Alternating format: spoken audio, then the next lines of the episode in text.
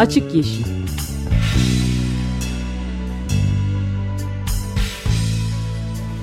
Hayatın, politikanın ve sokağın çevre ekoloji gündemi.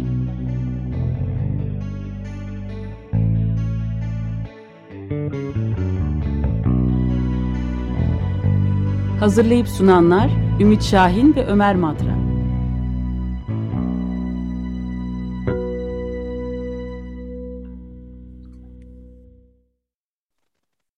...95.0 Açık Radyo'da Açık Yeşil başlıyor. Benim İç Şahin. Ben de Ömer Madra. Ve destekçimiz Tengün Sevinç'e teşekkür ediyoruz. Ve bugün Glasgow'dan sesleniyoruz. Evet, özel yayın yapıyoruz. Ee, bu, evet. bu şey, zirve süresince de pek çok özel yayın gerçekleştirmeyi umut ediyoruz. Bir kısmını da gerçekleştiriyoruz zaten. Bu da onlardan biri şimdi. Evet, e, Açık Yeşil'de 2008'den beri aslında e, her sene galiba aksaksız olarak Açık Yeşil'i e, COP'lardan, COP zamanında yapıyoruz. E, bu senede biraz neler olup bitiyor. E, dün de zaten Açık Gazete'de e, konuştuk aslında başlangıcı. E, işte e, liderlerin şovunu falan biraz konuştuk. Ama bugün e, biraz daha e, hani gerçekten gündemde ne var? E, gündemde olanlardan hani umut veren gündemlerden de biraz bahsetmek istiyorum açıkçası.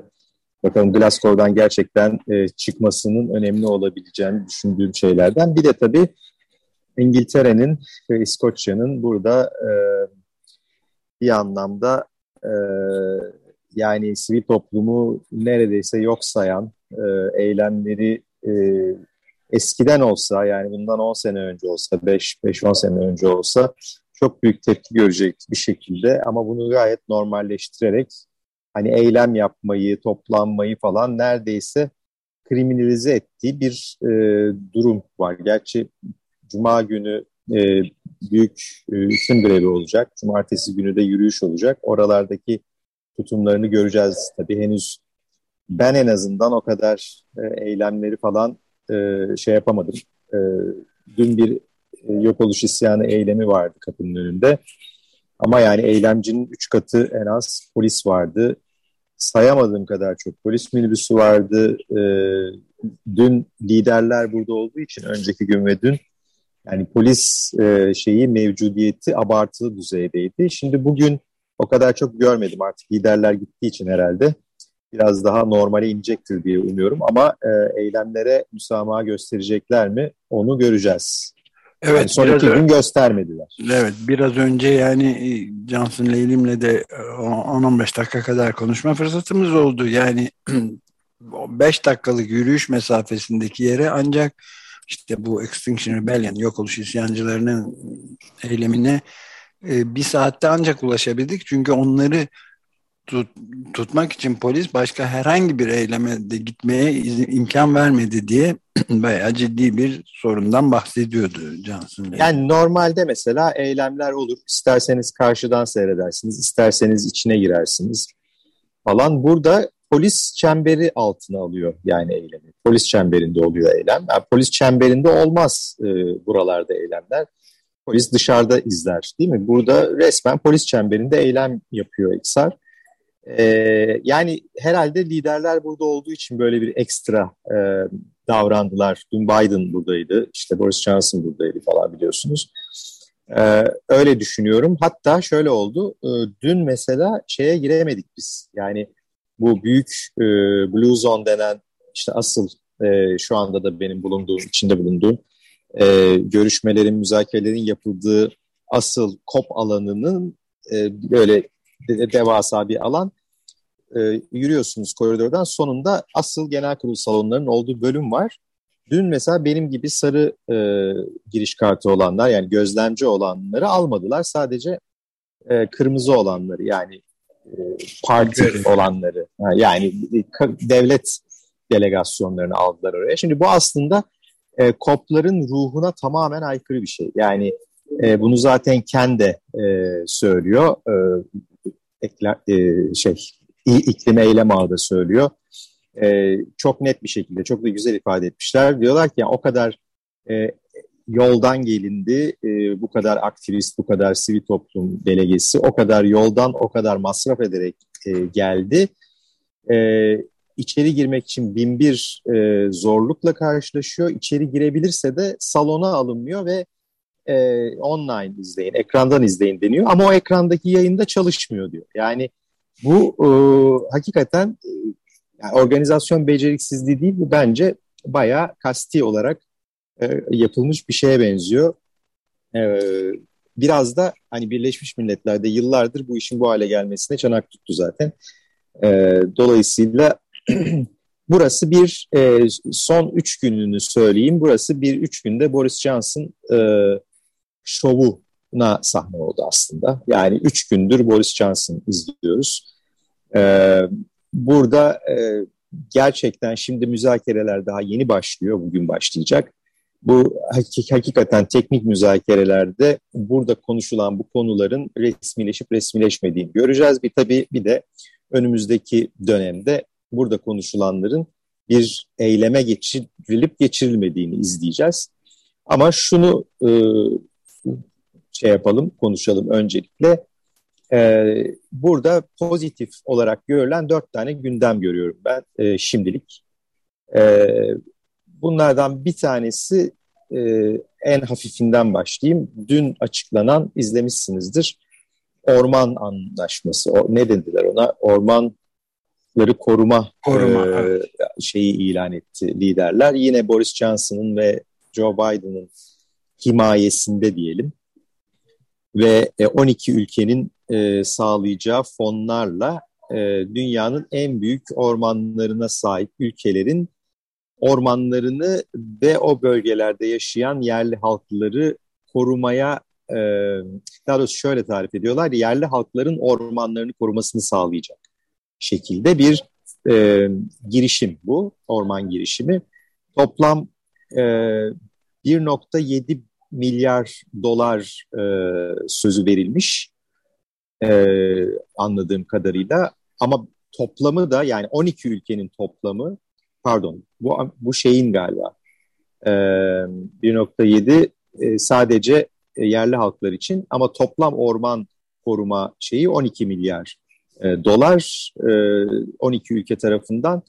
Amerika Birleşik Devletleri, Almanya, Norveç, e, İngiltere, Hollanda e, gibi ve bir takım özel e, şeyler, filantropik kuruluşlar, yardım kuruluşları falan da var.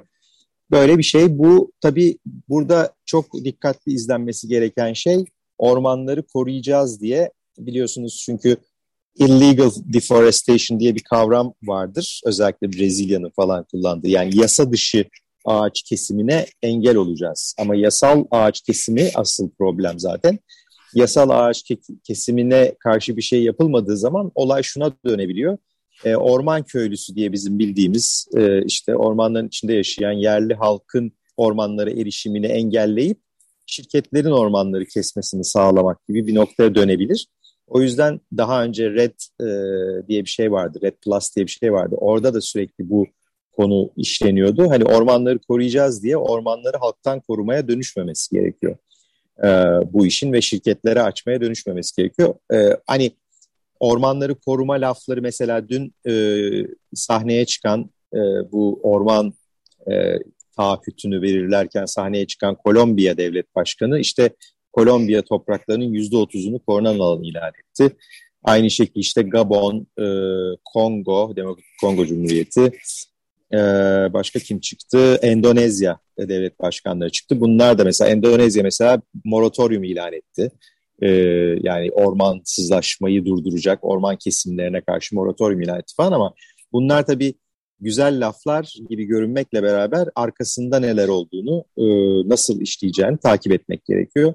Orman meselesi böyle bir de bunu bir e, ha bir de şunu da söyleyeyim hani bugüne kadar koplarda böyle çok taahhüt gördük açıkçası bütün bunlar genellikle ev sahibi ülkenin e, devlet şey hükümetinin şeyi olur. İşte bakın ülkeleri bir masaya oturttuk ve anlaşma çıkarttık. Sonra unutulur gider o ya da çok minör bir gündeme dönüşür. E, bu da onlardan biri olabilir. Onu da unutmamak lazım. Çok da büyütmemek lazım yani bu şovu diye düşünüyorum. Evet ben de bir şey ekleyeyim izninle yani Bu yeni e, bir şey sayılmaz çok e, özellikle Britanya, İngiltere için sadece 804 yıllık bir geleneği var. Magna Carta'dan sonra 1217'de de Carta Foresta imzalanmıştı. Böylece e, yani kraliyet ormanlarına o orman insanlarının, köylülerin de girip rahatlıkla kullanabilmesi iznini veren ama asla kesilmemesini de öngören bir şey. İşte 804 yıl sonra bunu şimdi uygulamaya karar veriyorlar. Ee, burada bir de şey esprisi yapıyorlar ya işte burası e, endüstri devriminin başladığı yer, sanayi devriminin Glasgow. E, buhar makinesi burada bulundu falan. İşte ve burada sona er, yani burada sona erdiriyoruz demiyorlar da burada yeni bir çağa giriyoruz şimdi diye Glasgow böyle bir e, cilalama durumu var. E, ikinci pozitif gündem e, aslında e, olursa mü mü müthiş olur ama düzgün bir şekilde olursa tabii e, kömürden çıkış kararının burada karara dönüşmesi ihtimali. Şimdi bu e, kömürden çıkış burada karara dönüşürse bu gerçekten e, tarihi bir şey olabilir. Ama tabii nasıl e, formüle edileceği önemli. Yani eğer sadece mesela e, şey olursa işte ne bileyim yurt dışındaki e, kömür finansmanlarına para verilmeyecek falan gibi bir şeyler çıkarsa o zaten mevcudu tekrarı olur. Zaten o noktaya gelinmişti. E, yani dışarıdaki yatırımlara Çin dahil hiçbir ülke artık e, 2021'den sonra finansman vermeyeceğini açıklamıştı zaten. E, o çok enteresan olmaz ama gerçekten eğer e, burada bir hani coal phase out başlığı altında yani kömürden çıkış kararı işte 2030'a kadar mesela bütün dünya kömürü son verecek gibi bir şey çıkarsa pek beklemiyorum ama e, o hani mükemmel olur e, ve hani biliyorsunuz Paris Anlaşması'nda kömür, fosil yakıt, karbon lafları falan geçmediği için hani Paris Anlaşması rejimi altında e, kömürün anılması anlamına gelir. Ama açıkçası e, böyle bir karar taslağı var mı yok mu onu bilmiyorum. Bak bakacağım yani bugün başlıyor dediğim gibi müzakereler. E, sanmıyorum bu kadar net bir şekilde çıkacağını ama bunun en azından gündemde olduğunu söyleyebiliriz ki gündemde olması bile fena değil. Üçüncü pozitif gündem diyebileceğimiz şey metan anlaşması. Yani e, metan e, bugüne kadar sözü edilmeyen bir sera gazıydı neredeyse. Yani en azından müzakerelerde e, metandan bahseden pek olmuyordu. Ama biliyorsunuz metan artık 80 kat daha etkili bir e, karbondioksite göre 80 kat daha etkili olarak kabul ediliyor. Yani bu bizim bildiğimiz e, kitaplarda, yayınlarda 24 kattır ama evet. şimdi bir şekilde 80 kata kadar e, daha etkili olabileceği gibi maksimumdan konuşuyorlar artık. E, burada bir önemli ol, yani önemli yanı şu, bu şeyin açıklanmasında bu metan pledge denen ya da metan taahhütü denen şeyin açıklandığı yerde bunun bir işte e, kolay ulaşılabilir hedef olduğu söyleniyor. Ve e, 104 ülke şu anda bu e, taahhütü imzalamış durumda. E, metan emisyonlarının 2030'a kadar %30 düşürülmesi 2020 seviyesine göre %30 düşürülmesi şeyi. Bunun kolay ulaşılır olduğu olması biraz ilginç tabii. Yani tam tersine zor ulaşılır bir şey olarak biliyorduk biz bunu anladığım kadarıyla işin kolay ulaşılır yanı aslında e, şeyden kaynaklanan, e, fosil yakıtlardan kaynaklanan metanın azaltılması yine daha kolay uygulanır bir şey olarak görünüyor. İşte rafinerilerin tepesinde yanan o metan yakıyorlar, yan, yanıyor ya. Parlam, parlama deniyor, flare. flaring, evet. İşte oradan kaynaklanan metan ya da işte doğal gaz çıkartılan yerlerden, petrol kuyularından sızan metan vesaire vesaire biraz bunlara e, yönelmek söz konusu daha çok e, petrol ve gaz tesislerinden. Ama mesela bunun içerisinde şey ne kadar var? Ha bir de e, eski kömür terk edilmiş kömür madenlerinden sürekli bir metan sızıntısı var mesela. İşte bunları kontrol altına almak gibi bir şeyden bahsediyorlar daha çok. E, ve bunun hani low hanging fruit diye bahsediyorlar bunlarda. Kolay ulaşılabilir hedef diye bahsediyorlar. Ama Peki tabii niye bu kadar zamandır ulaşmamışlar buna bu kadar kolay ulaşılabilir? Fark etmedik herhalde. Fark edilmedi herhalde bugüne kadar bunun bu kadar önemli bir e, ve kolay ulaşılabilir olduğunu fark et. Ne bileyim ben de anlamadım. evet yani Meksika körfezi yandı. Su evet. yani resmen bu flaring yani, yani şeyden pet, petrol boru hattından çıkan şeylerle. İşte, bilmiyorum yani e, yeni mi aklınıza geldi demek çok doğru bir soru. E, ama tabii burada bence asıl açık şu e, tarım ve hayvancılık nerede onu bilmiyorum. Yani hayvancılıktan kaynaklanan metan emisyonlarını azaltmanın teknolojik yolları var ama bu metan e, şeyine bu dahil mi? Ne kadar dahil? Yani ismi geçiyor. Çok önemli. İsmi, ismi geçiyor. Tarım, atıklar falan filan diye ismi geçiyor ama hani ne kadar e, somut bir e, şey var ona emin değilim. E, çünkü burada asıl olay tarım ve hayvancılık bir de atık e, yönetimi tabii şey evet, hariç. Salımların yüzde on sekizinden mi ne sorumlu zaten bu?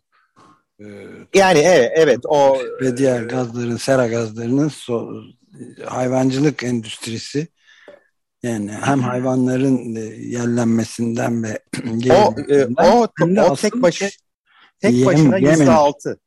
Evet. O hayvanlardan doğrudan çıkan yüzde altı metan ve hiç az değil yani. Toplam evet. sera gazlarının yüzde altısı %18'e tabii bütün o işin ulaşımı falan filan da kattığınızda yüzde Ve yem çıkar. Tabii, çıkar. Evet. Yem, yem üretimi falan da kattığınızda çıkar ama yani aslen bütün e, endüstrisini kattığınız zaman o zaman biraz şey oluyor çifte saymış oluyorsunuz bazı şeyleri ama neyse e, tek başına hayvancılıktan kaynaklanan yani o devasa endüstriyel hayvancılık tesislerindeki gübreden kaynaklanan vesaireden kaynaklanan metan inanılmaz e, tabii yüksek Bunların e, endüstriyel hayvancılığı sürdürerek e, engellenmesi ne kadar mümkün bilmiyorum. E, o yüzden bu önemli bir soru işareti olacaktır. Bu metan şeyini izlemek açısından.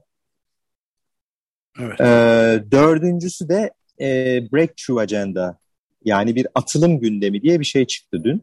E, atılım gündeminin bizim için enteresan yanı e, bunu Türkiye'nin de imzalamış olması. Yani 41 ülke imzalamış durumda bu atılım gündemi denen şeyi, Breakthrough Agenda'yı. Ve e, bunlar e, 2030'a kadar dört konuda mıydı, üç konuda mıydı e, bir tür aşağıdaki şeyleri işte hedefleri biz e, önümüze koyuyoruz diyorlar ve bunlara nasıl ulaşılacağı ve bunların nasıl ölçüleceğini de e, birazcık anlatıyorlar. E, ve şeylerle bu birazcık o klasik işte özel sektörle ve e, işte sivil toplumla e, yerel yönetimlerle birlikte davranma şeyleri. Fakat e, il, ilginç olabilir yani. Türkiye'nin de bunun altına imza atmış olması önemli. Çünkü şöyle birincisi bu Glasgow Breakthroughs diye adlandırılan işte Glasgow atılımı denen şey birincisi en elektrik sektörüyle ilgili e, 2030'a kadar e, temiz enerji e, bütün ülkeler için erişilebilir olmalı diyorlar.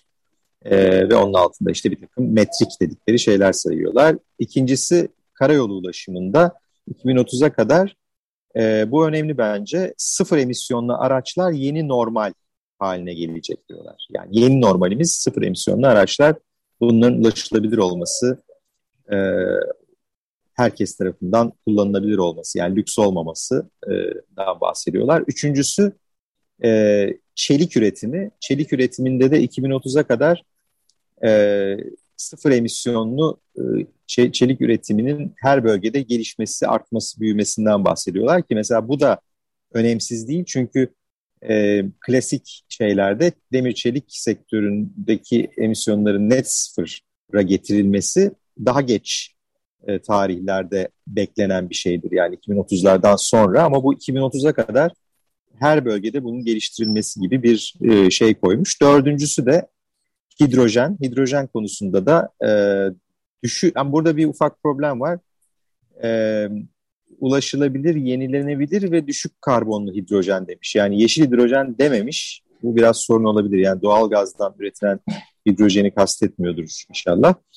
ee, ama yani e, en azından yenilenebilirden üretilen hidrojen yani büyük ölçüde yeşil hidrojen olduğunu kabul edersek bunun da yine 2030'a kadar küresel olarak ulaşılabilir hale gelmesi e, den bahsediyor. Yani bu dört başlık e, her birine imza atan ülkeler aynı değil. Bazılarına daha az ülke imza atmış ama Türkiye hepsinin altında var.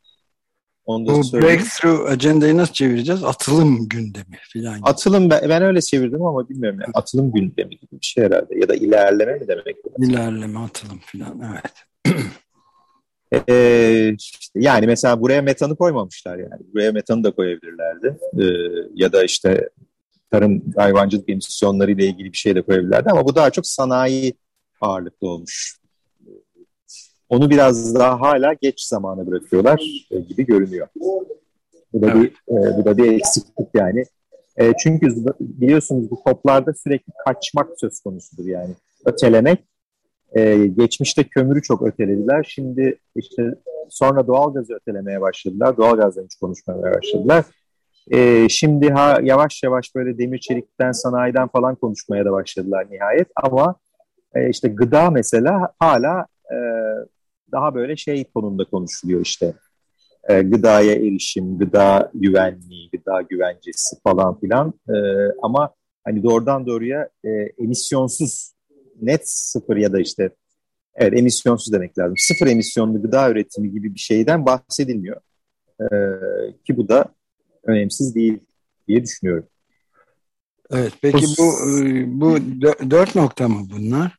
Ben evet, ben böyle dört tane buldum açıkçası. Evet. Belki başka da gündem vardır. Benim yakalayamadıklarım olabilir. Ama bugün evet. zaten asıl şeyler bugün başlıyor. Evet bugün başlıyor. Yani esas olarak bu sisteme ilişkin yani kapitalizmin işleyişine ilişkin herhangi bir e, konuda tartışma bile henüz gündeme gelmiş sayılır. Ama bunun, onun koplarda tartışılmasını beklememek lazım. Zaten. Evet, evet. Evet. Yani herhalde Boris Johnson'ın çıkıp kapitalizme dahil bir şey söylemesini beklemiyoruz. Yani zaten hani dün de konuştuk açık gazetede ben hani bu işin e, iklim şampiyonunun Boris Johnson gibi bir aşırı sağcı popülist bir e, başbakanın iklim şampiyonu olmasına izin verilmemesi gerektiğini düşünüyorum açıkçası. Çünkü tamamen işi teknolojiye, e, tamamen e, şirketlere, e, tamamen bu yani yeşil kapitalizm bile denemeyecek e, bir tür neoliberal e, yeşil gibi bir şey yani. E, yani çok ne denir buna? Oksimoron yani. E, bir oksimoronu savunuyorlar bunlar. O yüzden buna izin vermemek lazım. En ufak bir adalet perspektifi yok ve işin adalet perspektifini de şov yoluyla e, yapıyorlar. Yani işte sık sık sahneye Kızılderili e, tırnak içinde yerli kıyafetli insanlar çıkıp böyle duygusal konuşmalar yapıyorlar. Ondan sonra da e, Boris Johnson çıkıp alkışlıyor onları falan. Hani bunlar e, işin biraz şey kısımları tabii. Peki Ümit ben bir de... E, rahatsız eden değil. Evet evet. Çok tabii rahatsızlık verici. Ama asıl en belki de e, odanın ortasındaki e, film sayılabilecek noktalardan bir tanesi de bu Cambo e, petrol arama istasyonu. Ya yani ne diyelim ona? Cambo Oil Field diyorlar. İskoçya'nın kıyılarından çok da uzakta olmayan bir yerde bayağı e, petrol aramaya kararlı olduklarını hatta şeyin e, Alistair Jack İskoçya bakanı İskoçya'dan sorumlu bakanlardan biri açıkça şeyde söylemiş yüzde yüz yürürlüğe girmeli demiş. Yani bu aslında olabilecek en büyük e, hipokrisi yani e, riyakarlığın en net örneği olarak da sayılabilir. Yani Mary Church bunu söyledi Democracy Now'da. Friends of the Earth, İskoçya'nın Yeryüzü Dostları Derneği ya da kuruluşunun kampanya lideri bundan büyüğü olamaz diyor. Yani tamamen bu devasa petrol şeyini milyonlarca var çıkaracak. Ama işte burada da o iyi polis kötü polis oynuyorlar. Ee, mesela e, şey buna şey Alok Sharma yani şeyin COP'un başkanı Çevre Bakanı İngiltere'nin buna böyle eleştirel yaklaşıyor ama İskoçlar yapıyor bunu oluyor mesela.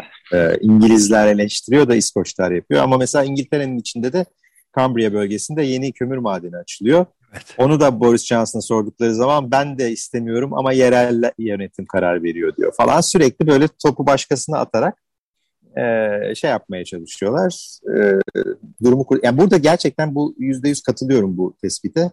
Yani e, ne zaman koplarda biz bu iki yüzlülüklerden şikayet etmeyi bırakır biliriz. Ancak e, gerçekten yüzde yüz tutarlı bir e, böyle işte sahneye çıkıp müthiş konuşmalar yapan liderlerin yüzde yüz tutarlı davranmaya başladıkları zaman ancak yapabiliriz. Ama sürekli sorun da bu zaten. Yani burada başka bir şey söylüyorlar sonra uygulamaya bakıyorsunuz. Ee, ya erken buldukları için ya ekonomik bulmadıkları için ya işte başka türlü e, çıkar ilişkileri nedeniyle tam tersini yapıyorlar. Ee, ve sürekli bir yani Amerika için de aynı şey geçerli. Amerika Birleşik Devletleri bu kadar konuşuyor konuşuyor ama kongreden bir şeyi geçiremiyor. Ee, öyle anlaşılıyor yani. Evet, Hatta demokrat demokrat e, senatörler yüzünden geçiremiyor değil mi? Bu sinema e, değil mi o? Sinema diye bir kadın, Kirsten bir kadın Sinema. Var. Bir de öbür şey e, asıl o Batı Virginia'lı Manchin, Joe Manchin. Manchin, ha. O da evet. petrol, yani kömürcülerden zaten milyonlarca dolar almış rüşvet almış biri yani böyle gidiyor ama engelleyebiliyorlar işte iki oyla bitirebiliyorlar bütün sistemi burada da mesela şeye baktım ben Nicholas Sturgeon yani şeyler sorumlu diyorlar ya İskoçlar için İskoçya'nın başbakanı sayılabilecek kadın da hayır demiş mi diye baktım ya hayır yani söylememiş. Neye, neye hayır demiş? Kamboya hayır dememiş. Ha. Tabii demiyor işte. İskoç, İskoç yönetimi bunu istiyor zaten. Zaten evet. İskoçlar hani e, gaz zengini ya onlar zaten evet. aslında. Evet. Bitirmeden iki nokta, Türkiye ile ilgili bir iki noktayı vurgulayıp eksik kalmasın. Çok pardon. Birincisi Türkiye'nin bu e, e, ek birden çıkma talebini geri çekmesi e, ve bununla eş zamanlı olarak dün de konuşmuştuk 3.2 milyon doları alması meselesi basında yanlış çıkıyor. E, basında Türkiye Yeşil İklim Fonu'ndan 3.2 milyar dolar aldı gibi yanlış haberler görüyorum. Hatta en güvenilir olması gereken e, iklim değişikliği ile ilgili haberleriyle tanıdığımız yerlerde bile bunu görüyorum. Bunu düzeltelim. Türkiye o parayı Yeşil İklim Fonu'ndan almıyor, alamaz. Çünkü Yeşil İklim Fonu'ndan e, gelişmiş ülkeler, Türkiye gelişmiş ülke kabul ediliyor burada biliyorsunuz. Gelişmiş ülkeler para alamaz e, Türkiye Yeşil İklim Fonu'ndan değil yani COP çerçevesindeki e, Birleşmiş Milletler İklim Değişikliği çerçevesindeki COP, Yeşil İklim Fonu'ndan değil iki taraflı ya da çok taraflı işte yatırım bankalarından, Dünya Bankası'ndan, e, Almanya'dan ve Fransa'dan alıyor bu parayı, alacak.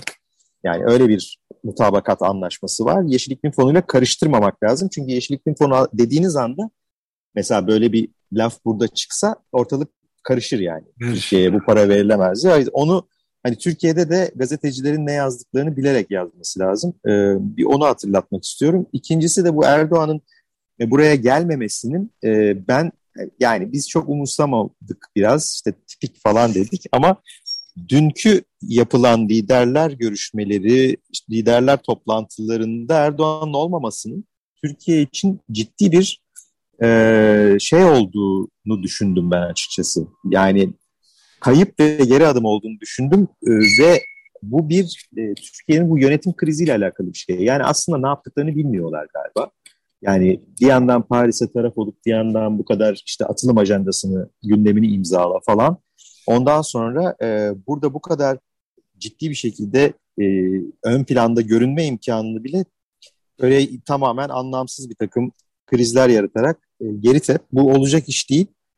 Dünkü liderler zirvesini izleyince bunu fark ettim açıkçası. Ben hakikaten bunun bir ne yaptığını bilmeme durumu olduğunu düşündüm. E, son olarak bir notta kendimize Türkiye'de de burada e, olduğu gibi cumartesi günü e, Kadıköy'de bir eylem olacak. Burada da biliyorsunuz cumartesi günü büyük eylem var.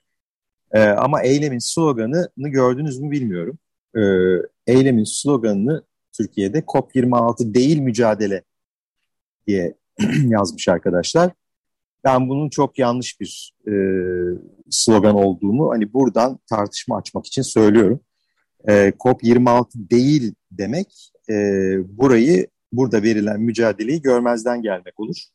E, kasıtın bu olmadığını anlayabiliyorum. Kastın içerideki iki yüzlülüklerle işte hiçbir şey yapmamakla, harekete geçmemekle, bla bla bla ile ilgili olduğunu anlıyorum. Ama bunu bu şekilde ifade ettiğinizde dışarıdan bunun anlaşılması COP26'ya ya da COP'lar, COP süreçlerine karşı olmak anlamına gelir ki eğer karşı olsaydık en baştan beri ne bir buçuk derece hedefi çıkardı ne bugüne kadar gelinen e, yol alınmış olurdu. O yüzden e, biraz daha e, Türkiye'de bu işin de bir tarihi var. Yani en az 10, 16 senelik, 15-16 senelik bir tarihi var. Yani bunu da görerek daha e, buranın gündemini takip eden bir protesto ya da hareket e, olması iyi olur diye ben ufak bir böyle bir notta iletmiş olayım.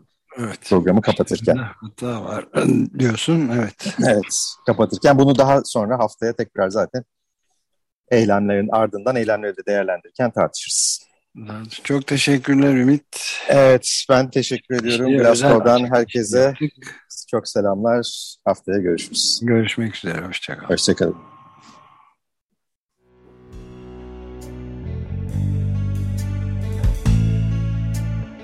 Açık Yeşil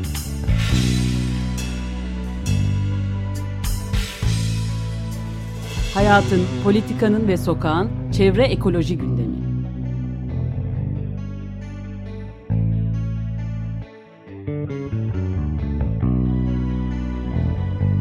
Hazırlayıp sunanlar Ümit Şahin ve Ömer Madra.